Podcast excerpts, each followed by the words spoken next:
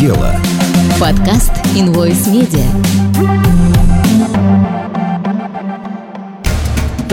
Если в двух словах, я занимаюсь... Я дарю людям радость. Я до 26 лет не пил алкоголь. Мешать я начал еще раньше всем. Вот. Там люди начинают просто с того, что они моют просто полы в баре. Спирт, вода. Здравствуйте, дорогие наши друзья. И не друзья тоже здравствуйте. Но имейте в виду, что вы наши совсем недорогие и даже, может быть, где-то и не наши. Подкаст «Делай дело» на Invoice Media звучит, и это здорово, потому что когда что-то звучит, это всегда хорошо. Это всегда звучно. Меня зовут Павел Русский. Я разговариваю с людьми, которые, в отличие от меня, занимаются каким-то делом. Иногда даже серьезным, а иногда даже нет. А вот сегодня у нас в гостях Алексей Рязанов. Человек, который много и часто мешает. И это никому не мешает, причем тоже своего рода достижение. И, Алексей, привет. Приветствую. Ну, смотри, давай сразу как-то вот определим, да, у нас вот такое ёмкое определение не получится, потому что ты кто? Вот как ты двумя словами можешь охарактеризовать то дело, которым ты занимаешься? Если в двух словах, я занимаюсь... Я дарю людям радость. Это правда, это да, правда, я согласен. Дарю людям радость и... Да, смешиваю напитки, мешаю, да, как вы выразились, это... Мешаю всем. Мешаю всем, возьму на заметку, да, буду пользоваться, если... Дарю. Да, спасибо. В целом, начал я именно с того, что начал смешивать напитки когда-то, а сейчас уже... Смешиваю идеи, дизайнерские мысли какие-то и делаю заведения уже под ключ сам. Ну, то есть, делаю свои заведения сам. Ты создатель идеи питейного заведения. Не самой идеи питейного заведения, а вот именно, ну, то есть, питейного там какого-то, ну, в общем, ресторанного, как это сказать, вот сложная у тебя профессия. Мы, знаешь, уже 5 минут разговариваем, не можем определение выдать, а тебе в ней приходится еще быть специалистом, это, мне кажется, вдвойне сложнее. Да, действительно, часто очень сложно найти какую-то фишку, которую еще нет, или, может быть, позаимствовать даже и сделать, адаптировать ее, ну, например, позаимствовать ее, где-то увидеть ее в Европе или в Азии, привезти сюда, и еще ее нужно адаптировать. Ну, потому что все заимствуют, на самом деле, все, если взять и посмотреть палитру кухонь и концепции, которые в Москве присутствуют, это все пришло к нам откуда-то извне. И... Ну, давай так определим. Ты ресторатор, по сути. Можно сказать так, но... Почему-то у нас рестораторами называют только владельцев ресторанов. Они-то вообще ни разу не рестораторы зачастую. Зачастую они просто инвесторы. Да, бывают да. Инвесторы, бизнесмены. Но дело все в том, что в ресторанный бизнес люди приходят в основном как раз из других сфер деятельности, где они зарабатывают. И это многое объясняет про наш ресторанный бизнес. Да, заработали когда-то деньги, потом...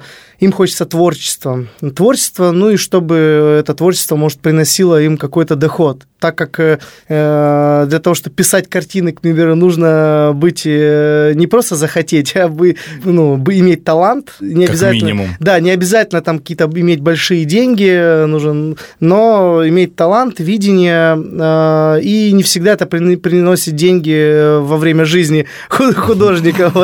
Не всегда даже во время ближайших 2-3 жизней его потомков. Да, да. Вот. А тут хочется сразу. Тут хочется быть... Во-первых, тебя окружают творческие люди, интересные люди, потому что все работники ресторанной сферы и вообще бизнеса, будь то начиная от какой-то чебуречной или какого-то стритфуда и оканчивая каким-то рестораном, который уже у нас, да, не так давно стали отмечать звездами Мишлен, это много потрясающих, интересных людей, которые приехали из разных уголков нашей страны, а иногда и из каких-то других стран. И вот все эти люди со своими идеями, со своей культурой, со своим пониманием вообще жизни. Безумно интересно. И вот как раз они все создают этот продукт. То есть кто-то деньгами, да, естественно, это должен поддержать. И вот инвестор, как раз бизнесмен, и их обычно и зовут рестораторами. Ну, я знаю рестораторов, которые финансируют свои проекты и участвуют в создании концепции, полностью следят чуть ли не от начала стройки. Но в основном это успешные все проекты, когда человек погружен полностью в это дело. Но это, как правило, уже он отошел от своих каких-то основных дел, или наоборот, кто-то занимается его там продажей его мебели, которую он производит, да-да-да, а он как раз полностью погружен в процесс. В общем, получается, у нас Алексей Рязанов, собиратель ресторанных бизнес-идей. Причем собиратель не в смысле, не только кучкователь где-то в темном углу, а собиратель в том плане, что ты берешь несколько идей, собираешь их в какой-то концепт и даешь кому-то использовать. Да, какие-то адаптирую уже идеи, к примеру, как я уже говорил ранее, я где-то увидел, к примеру, в Берлине, не знаю, на Шри-Ланке или неважно где, какую-то идею, да, или какой-то стритфуд, концепцию барную, и ты ее, естественно, должен адаптировать к российскому потребителю, гостю, и вот приходится, да, как-то это все. Во-первых, у нас продукты не всегда бывают, которые ты можешь найти за границей, и вот поэтому, наверное, появились роллы с крабовыми палочками, хотя крабов у нас очень много, это уже как раз другие реалии, это уже как раз реалии про себестоимость, я немного перепрыгнул. Ну, да, собственно говоря, тут мы сами себе хозяева, поэтому можем прыгнуть куда угодно.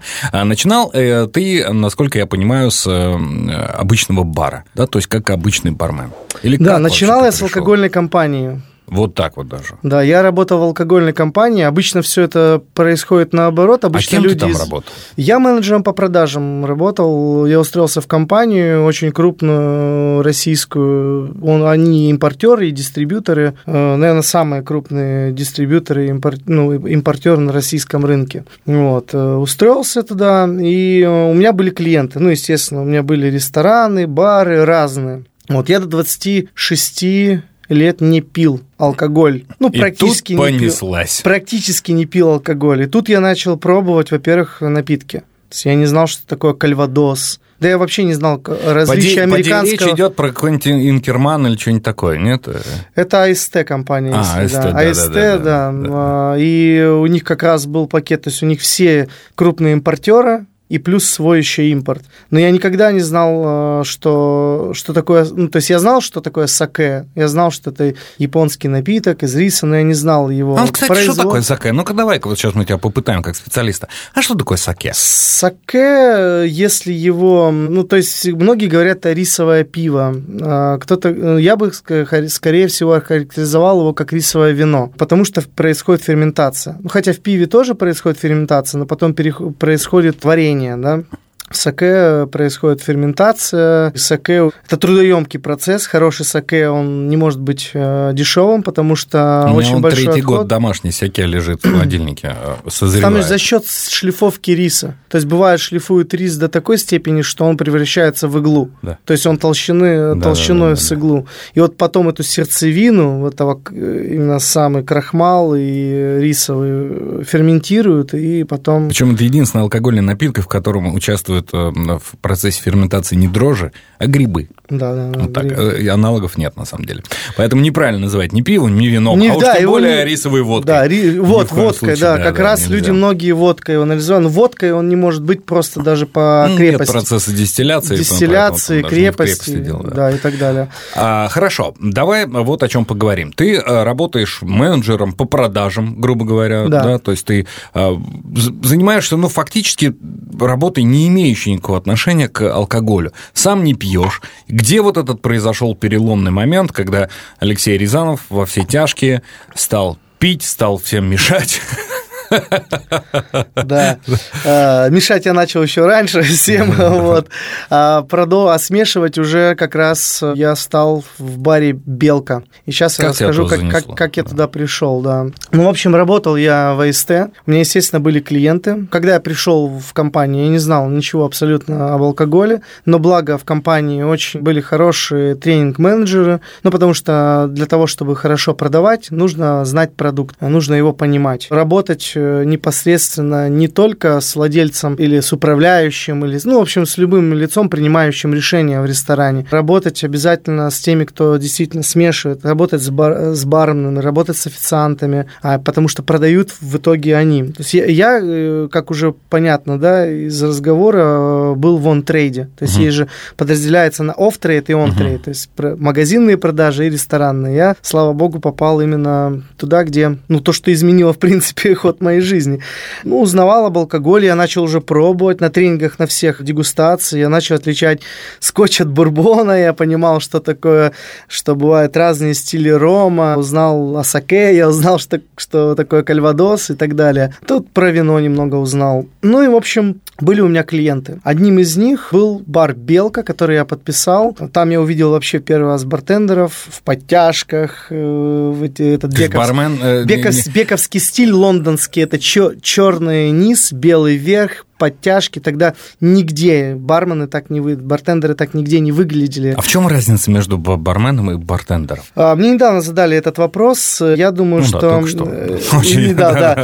ответил на него, впервые я на него ответил, и я думаю, наверное, это без определения пола. Ну, то есть бармен, барвумен, многие тогда называют, когда девушка за баром, ее называют барвумен. Мне кажется, это такая же чушь, как авторка и редакторка. Да, бармен. Потому что man – это слово. Ну, это человек. Это человек, да. Но почему-то у нас в России принято выделять бармен и барвумен. Как ну, мой очень много принято, то, чего не принято. Мой друг, кстати, бартендересса назвал одну девушку, да, бартендересса. Бартендерессерка надо называть тогда. Давайте пойдем дальше. Бартендерессерка. А бартендер – это определение миксолога, человека. Ну, у нас принято называть бартендер. Мы друг друга в кругу барменов называем, барменов, опять же, я сказал, да, бартендер. Но, по сути, то же самое. Вообще, по сути, это то же самое. Я думаю, что просто где-то в каких-то странах называют бартендер, где-то бармен. Делай дело. Подкаст Invoice Media. Алексей Рязанов, бартендер, собиратель барных идей. Ну, мы говорим сейчас про ранние годы. Да. Поэтому, да, тогда еще, на самом деле, не занимался, Алексей еще тогда не пил. Вот Алексей тот самый человек, который, говоря о том, что алкоголь изменил мою жизнь, не имеет в виду ничего плохого. Да, это действительно так. Как, вот посмотри, давай вот, ну, как бы немножко сократим всю эту историю. Я спрошу тебя, как человек, который не пил, который, ну, не имеет вот, тяги к выпиванию алкоголя, ты же должен кайфовать от того, что ты делаешь. Как ты умудрился кайфануть от того, что ты делаешь, если ты даже не прибухивал?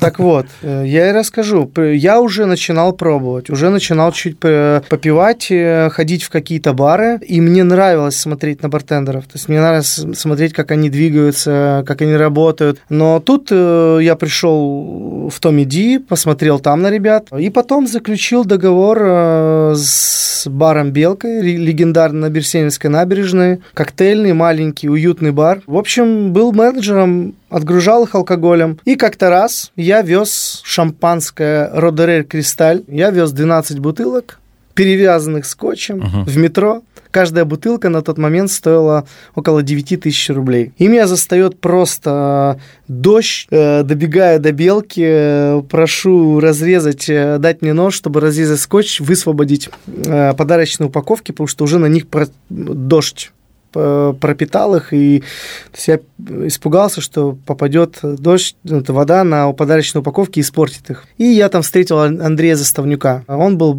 шеф-барменом, барменджером, он воспитанник Бека, он был первый чемпион Diageo World Class.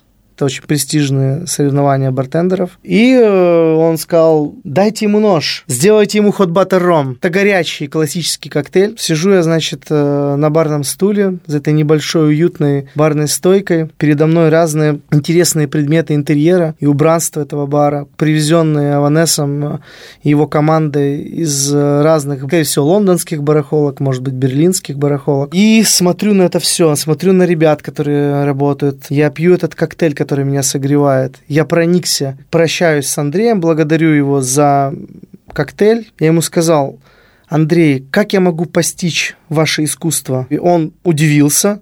У него даже округлились немного глаза. А он просто сказал, вообще нужно начинать с барбека. И мне нужен барбек. Я должен был, наверное, спросить, а что такое барбек?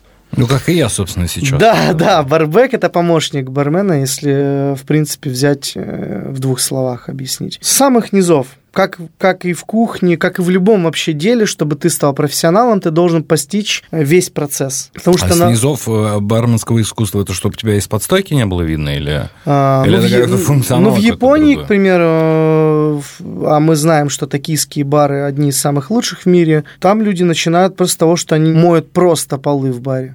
А чему они учатся в этот момент? Смирению. А, вот так вот просто. Я думаю, да. Ну, у нас-то не так, у нас вообще у русских все намного быстрее. Да? Мы долго запрягаем, быстро ездим. Вот.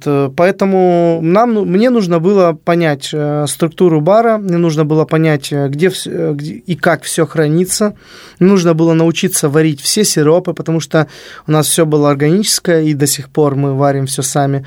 Научиться готовить кордиалы. Что такое кордиалы? Украшения. Кордиал – это практически отбалансированный сироп, то есть кисло-сладкий, то есть это уже готовая фруктовая или ягодно-цветочная, любая яркая ароматическая смесь, и она отбалансирована, она уже кисло-сладкая. То есть ты, к примеру, хочешь смешать какой-то напиток, хочешь, чтобы там он был, к примеру, цветочный. Добавляешь крепкую часть, к примеру, джин, добавляешь цитрусовый кордиал, он уже кисло-сладкий. А из чего ты цветочный вкус делаешь? Вот давай об этом. Вот тебе нужен цветочный вкус. Из чего состоит цветочный вкус? Берешь любые цветы, сушеные, свежие, которые подходят в пищу. Обязательно нужно исследовать, кстати. А какие цветы подходят в пищу? Какие цветы можно есть? Да любые. Розы, пищевую розу. Ромашка. Ромашка – это невкусно. Цветы бузины. Почему невкусно? Очень вкусно. Я не люблю ромашку. Мы частенько в сочетании с разным алкоголем… Пахнет простудной.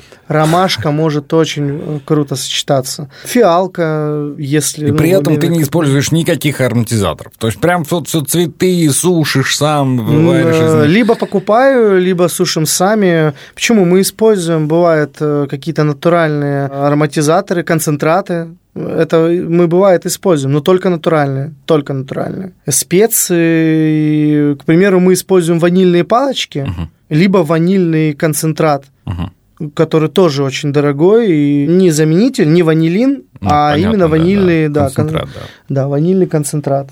То есть, чтобы пример. И, в общем, нужно мне было начать с низов. Я не считаю, что барбек – это низы, просто это первая ступень. Давайте ее назовем так. И нужно было всему научиться, понять, как работать в баре, как работает бар, что им нужно все вовремя. Очень многое зависит от барбека, от его понимания, от его скорости. Делай дело. Подкаст Invoice Media. Делай дело. Вот, кстати, о скорости мы сейчас продолжим разговаривать, потому что скорость действительно очень важна, с Алексеем Рязановым, который у нас сегодня в гостях и рассказывает нам про очень сложное и очень такое мало кем постигаемое в России искусство бармена. Бартендера. Бартендера. Вот я теперь буду запоминать долго это слово. И является он и ресторатором, и организатором всевозможных барных пространств. Да, барное пространство. Есть же такое понятие. Да, барная простота. Вообще сейчас... Давай немножко отвлечемся от твоей истории становления тебя как бармена. Да. Я немножко порасспрашиваю тебя о барном пространстве. В чем суть барного пространства? Это, на мой взгляд, барное пространство – это то, куда я могу прийти, там стоит стойка, там стоит человек, который будет за деньги наливать мне алкоголь, вот я сижу там и пью. Ну, это мое понимание. А в твоем понимании барное пространство из чего складывается? Ну, вообще, если брать вообще суть слова «пространство». Суть слова «пространство» не берем. У нас хорошо, не по-русски язык, а по-подкаст. Тогда, если про... Вот давай, раз, два, три. Вот есть первое, бар, второе, для третье. Меня есть бар, он один, бар. Мой любимый бар. Название его, местоположение. Пространство для меня это все-таки сейчас последние 3 года это входит в моду и открываются барные пространства, все новые и новые. К примеру, может быть, вы слышали Профсоюз, такой проект. Это барное пространство. Там множество баров разных концепций, то есть от пивных каких-то концепций или рюмочных, где только настойки, до коктейльных баров. И уже у этих коктейльных баров еще есть разные концепции. Есть там итальянский, итальяно-аперитиво. Пространство обязательно подразумевает наличие нескольких ну, баров. Да? Почему-то для меня это ассоциируется барное пространство с руинами будапештскими. Да? Вот, есть проект такой в Будапеште «Руины». Ну, там не одни, по-моему, не одно барное пространство, где много-много баров. И вот ребята вдохновились этим и открыли первое пространство, назвали его «Профсоюз». Ну, как минимум 1 раз стоит это туда попасть, просто посмотреть, что это. Ну, при моей зарплате вот в любом случае будет 1 раз, поэтому... Есть «Бла-бла-бар» в депо, это тоже пространство барное.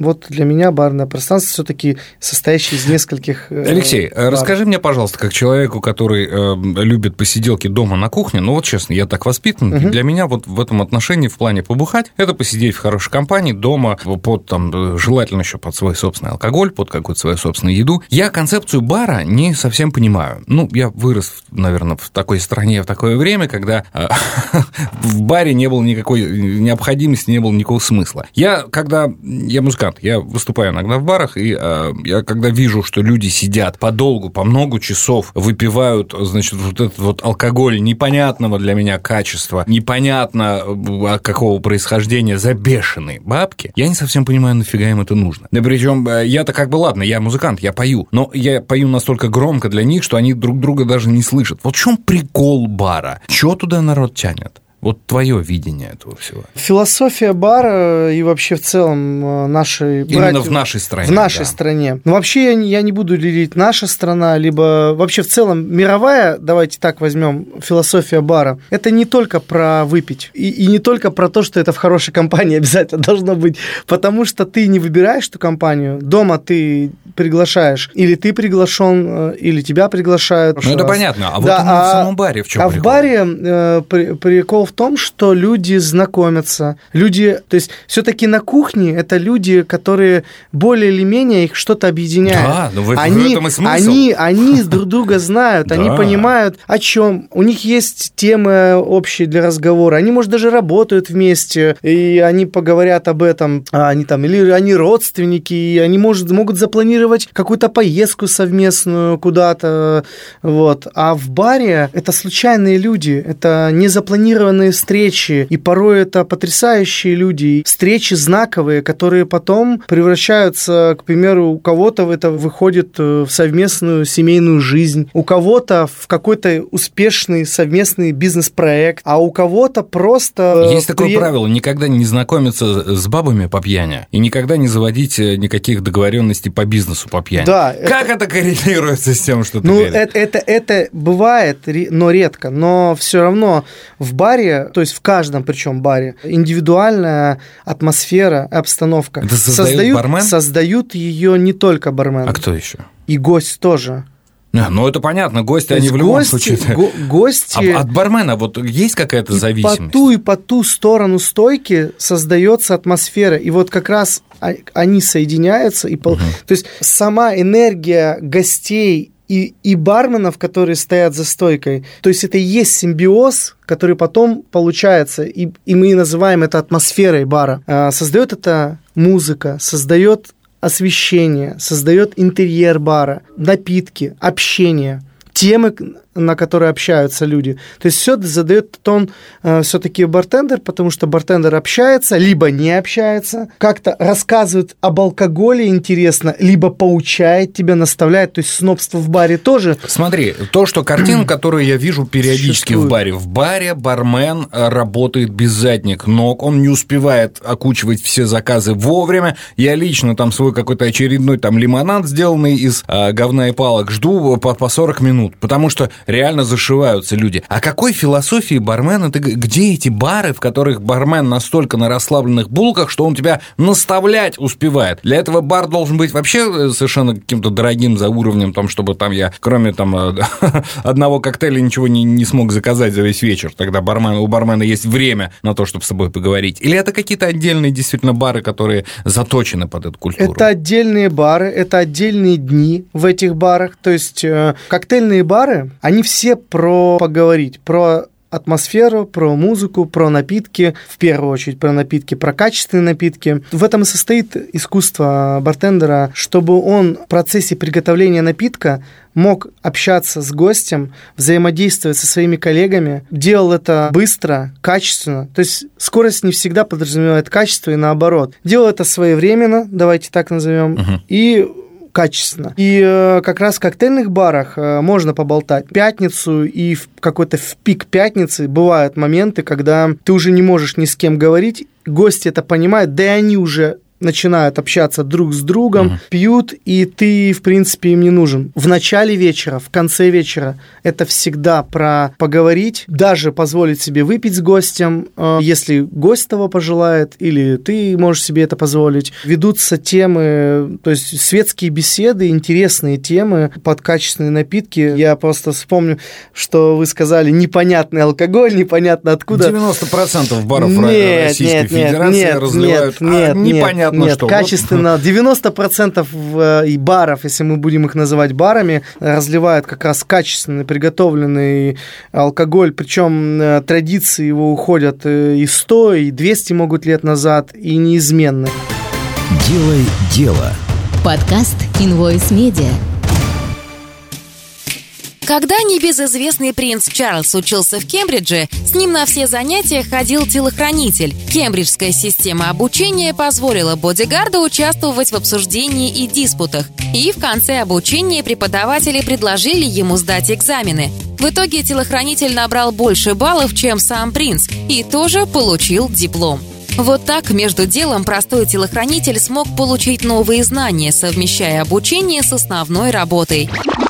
Invoice Media предлагает и вам воспользоваться возможностью узнавать о важных новостях, не отрываясь от других дел. По дороге на работу, на прогулке или во время занятий спортом вы можете слушать аудиостатьи и получать самую актуальную информацию обо всем, что творится в мире. Invoice Media. Иногда лучше слушать, чем читать. Делай дело. Подкаст Invoice Media. Алексей Рязанов, специалист по барному и ресторанному делу. У нас в гостях подкаст «Делай дело» Invoice Media. Меня зовут Павел Русский. И проговорим про качество. В России качество алкоголя, на самом деле, оно даже не то, что ниже плинтуса. У меня куча друзей, которые делают алкоголь сами. Я сам делаю алкоголь. У меня куча амбассадоров, начиная там от Полугара, заканчивая Ладогой. Иногда это одни и те же люди, которые перекочевывают туда-сюда. Я точно могу сказать, что качество алкоголя в России не идет ни в какое сравнение. Ну, пожалуй, хуже только в Египте. Хуже только там. Все остальное это уже вообще за гранью там понимания. Но если Египту я могу многое простить, у них хотя бы пиво хорошее. Крепкие напитки это не в их культуре, понятно почему. То почему в России качество алкоголя такое отвратительно, а оно действительно такое, то, что делается и разливается у нас в России, простите, ребята, но это не алкоголь. Это какой-то, даже я не знаю что, это какой-то стекломой вечный, хотя, кстати, так в Питере очень любят называть коктейли. Стекломой.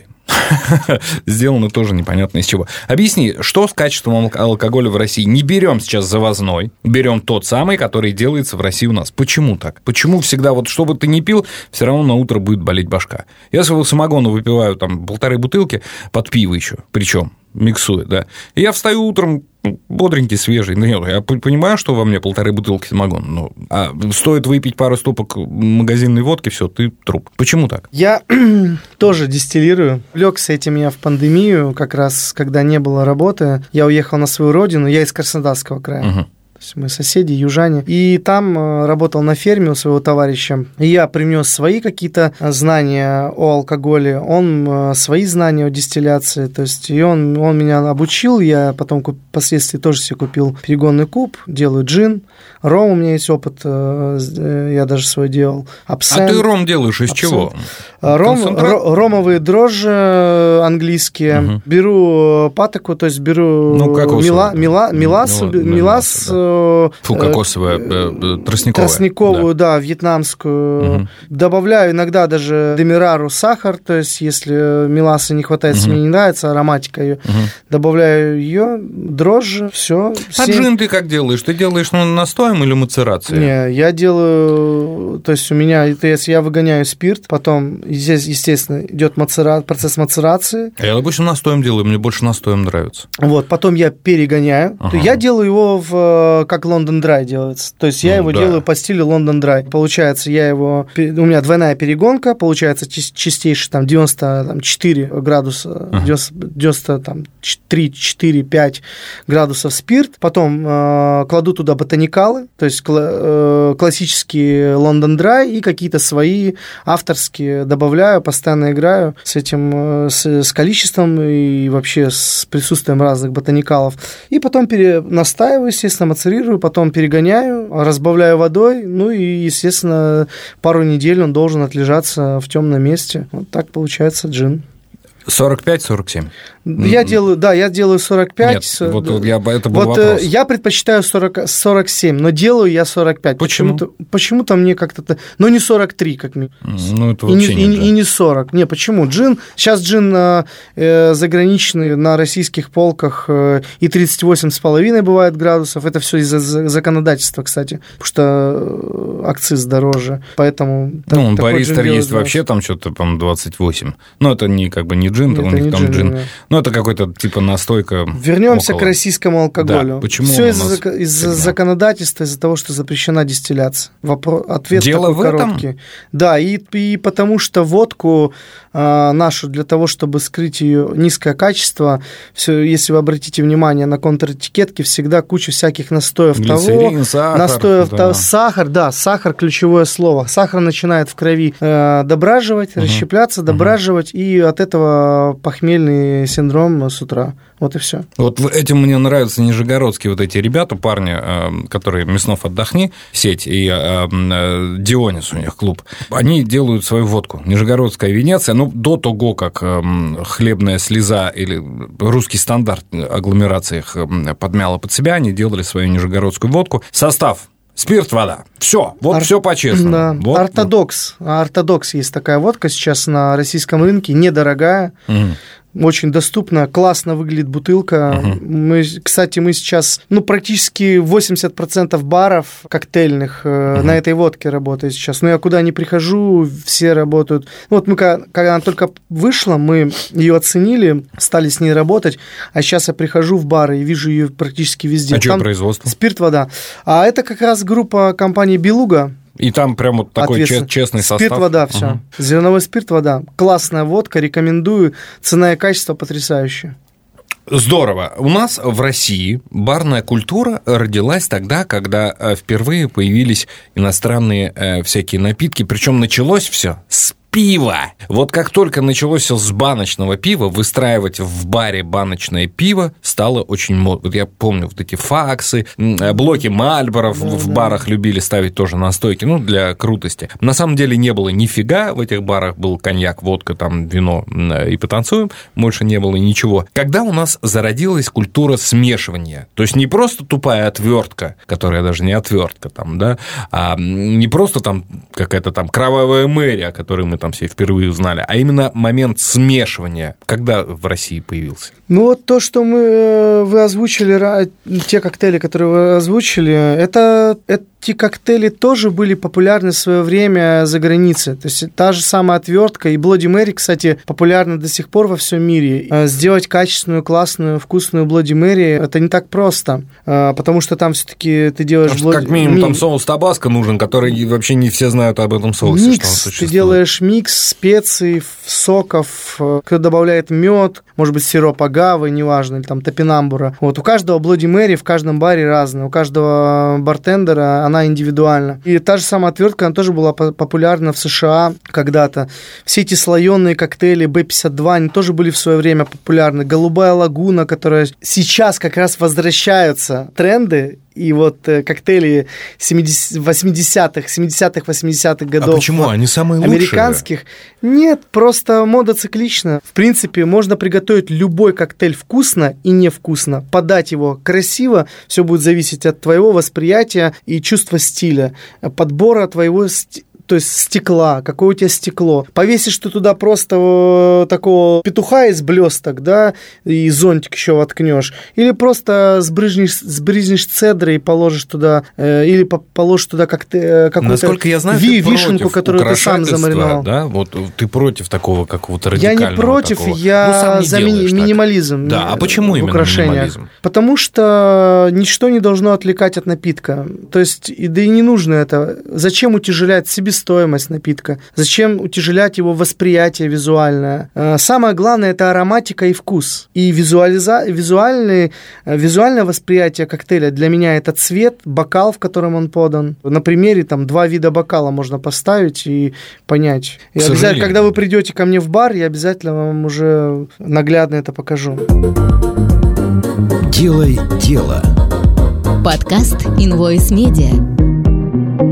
Алексей Рязанов, бартендер, я уже запомнил, да, специалист по барному искусству, по ресторанному бизнесу. Мы разговариваем обо всем, что называется, на свете, и не могу не спросить, ты коптишь мясо. Как ты пришел к копчению? Дело в том, что мы начали как раз наше интервью или запись, как это назвать, с того, что я интересуюсь ресторанным бизнесом и в целом разными концепциями. Мне интересны разные кухни мира, мне интересны концепции от стритфуда до мишленовских ресторанов, мне интересно мясо, мне интересно морепродукты. Интересует, я не очень люблю сладкое, но интересуют даже какие-то десерты и кондитерские, если они действительно готовят из качественных продуктов, и это не сильно сладко, одно дело не сильно склад, да, а другое дело своими руками делать. Соответственно, я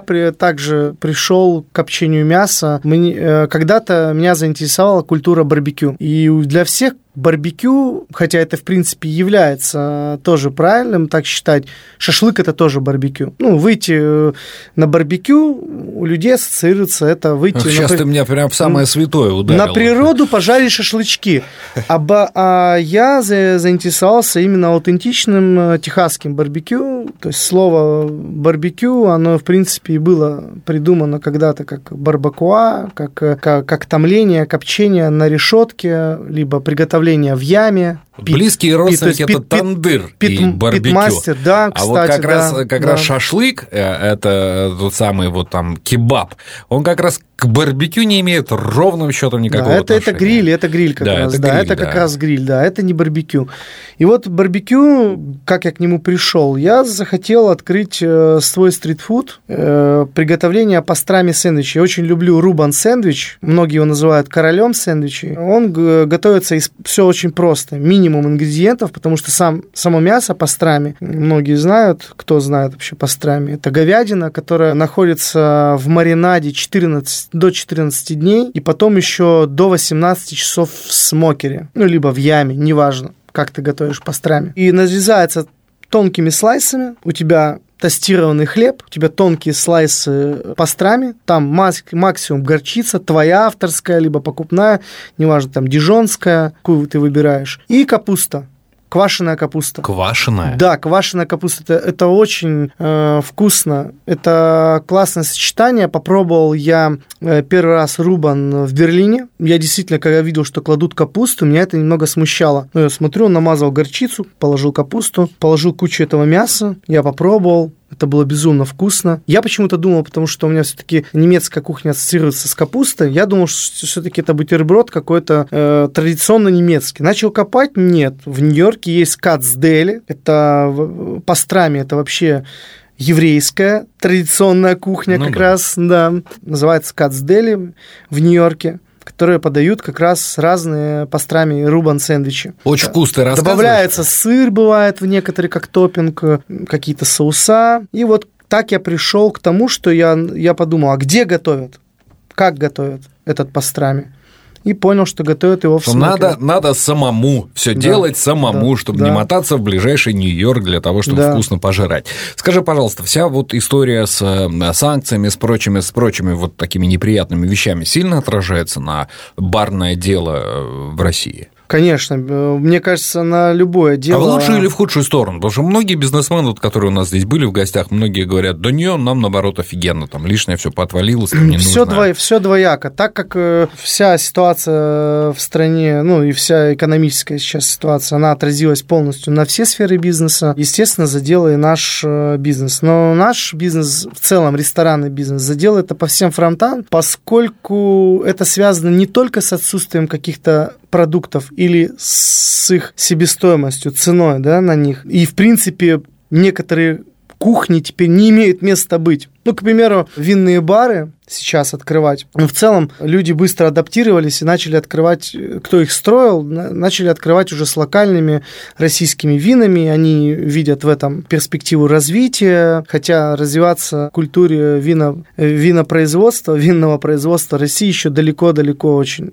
Потому что в свое время, мы помним, да, как был сухой закон, вырубили все виноградники. Вырубили культуру вина вместе с виноградниками. Вырубили культуру, которая, в принципе, еще и не была на пике своего совершенства, поскольку если мы возьмем Старый Свет, ту же Италию, Францию, мы будем долго говорить, да, о их традициях, о виноградарстве, почему о винопроизводстве. У нас взамен каких-то вот таких французских и прочих вин не пришло в свое время грузинское вино? У них все в порядке, армянское вино то же самое, все в порядке с культурой, у них, возможно, проще какие-то там наборы и ароматы проще. Но это проще, очень вкусно. Проще сорта, проще культура. Грузин, конечно, очень много достойных вин. Про армянские вина я знаю меньше. И их и пробовал меньше, да. И мне кажется, и культура у них все-таки так в древность не уходит. Да, грузины неплохи, и в последнее время там все больше и больше достойных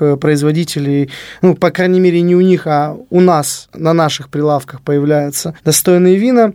Но я думаю, что мы не заменим никак европейское вино. Я очень люблю, к примеру, португальское виньо верде. Летом под какие-то морепродукты. Это потрясающее вино, очень освежающее, питкое, утоляющее жажду. Ресторанный бизнес выживет? Да, конечно, выживет. Да? А куда ему деваться? Перейдет на что? Так вот я говорю, то, водку? Что именно ударило по ресторанному бизнесу больше всего то, что люди стали меньше ходить в рестораны. То, что люди не готовы тратить, то есть у них средний чек теперь меньше. Объясню, почему. Это не только из-за ситуации, которая произошла в последнее время. Это началось еще с пандемии. Люди, многие, стали сидеть дома, стали готовить, заказывать домой еду. Ну, если в случае заказов из ресторана, ресторану это никак не вредит, а только лучше, потому что посадка не занимается, посадочные места, еда заказывается. Вот. Спасибо всем агрегаторам, существующим в России. Люди стали готовить, люди стали дистиллировать больше.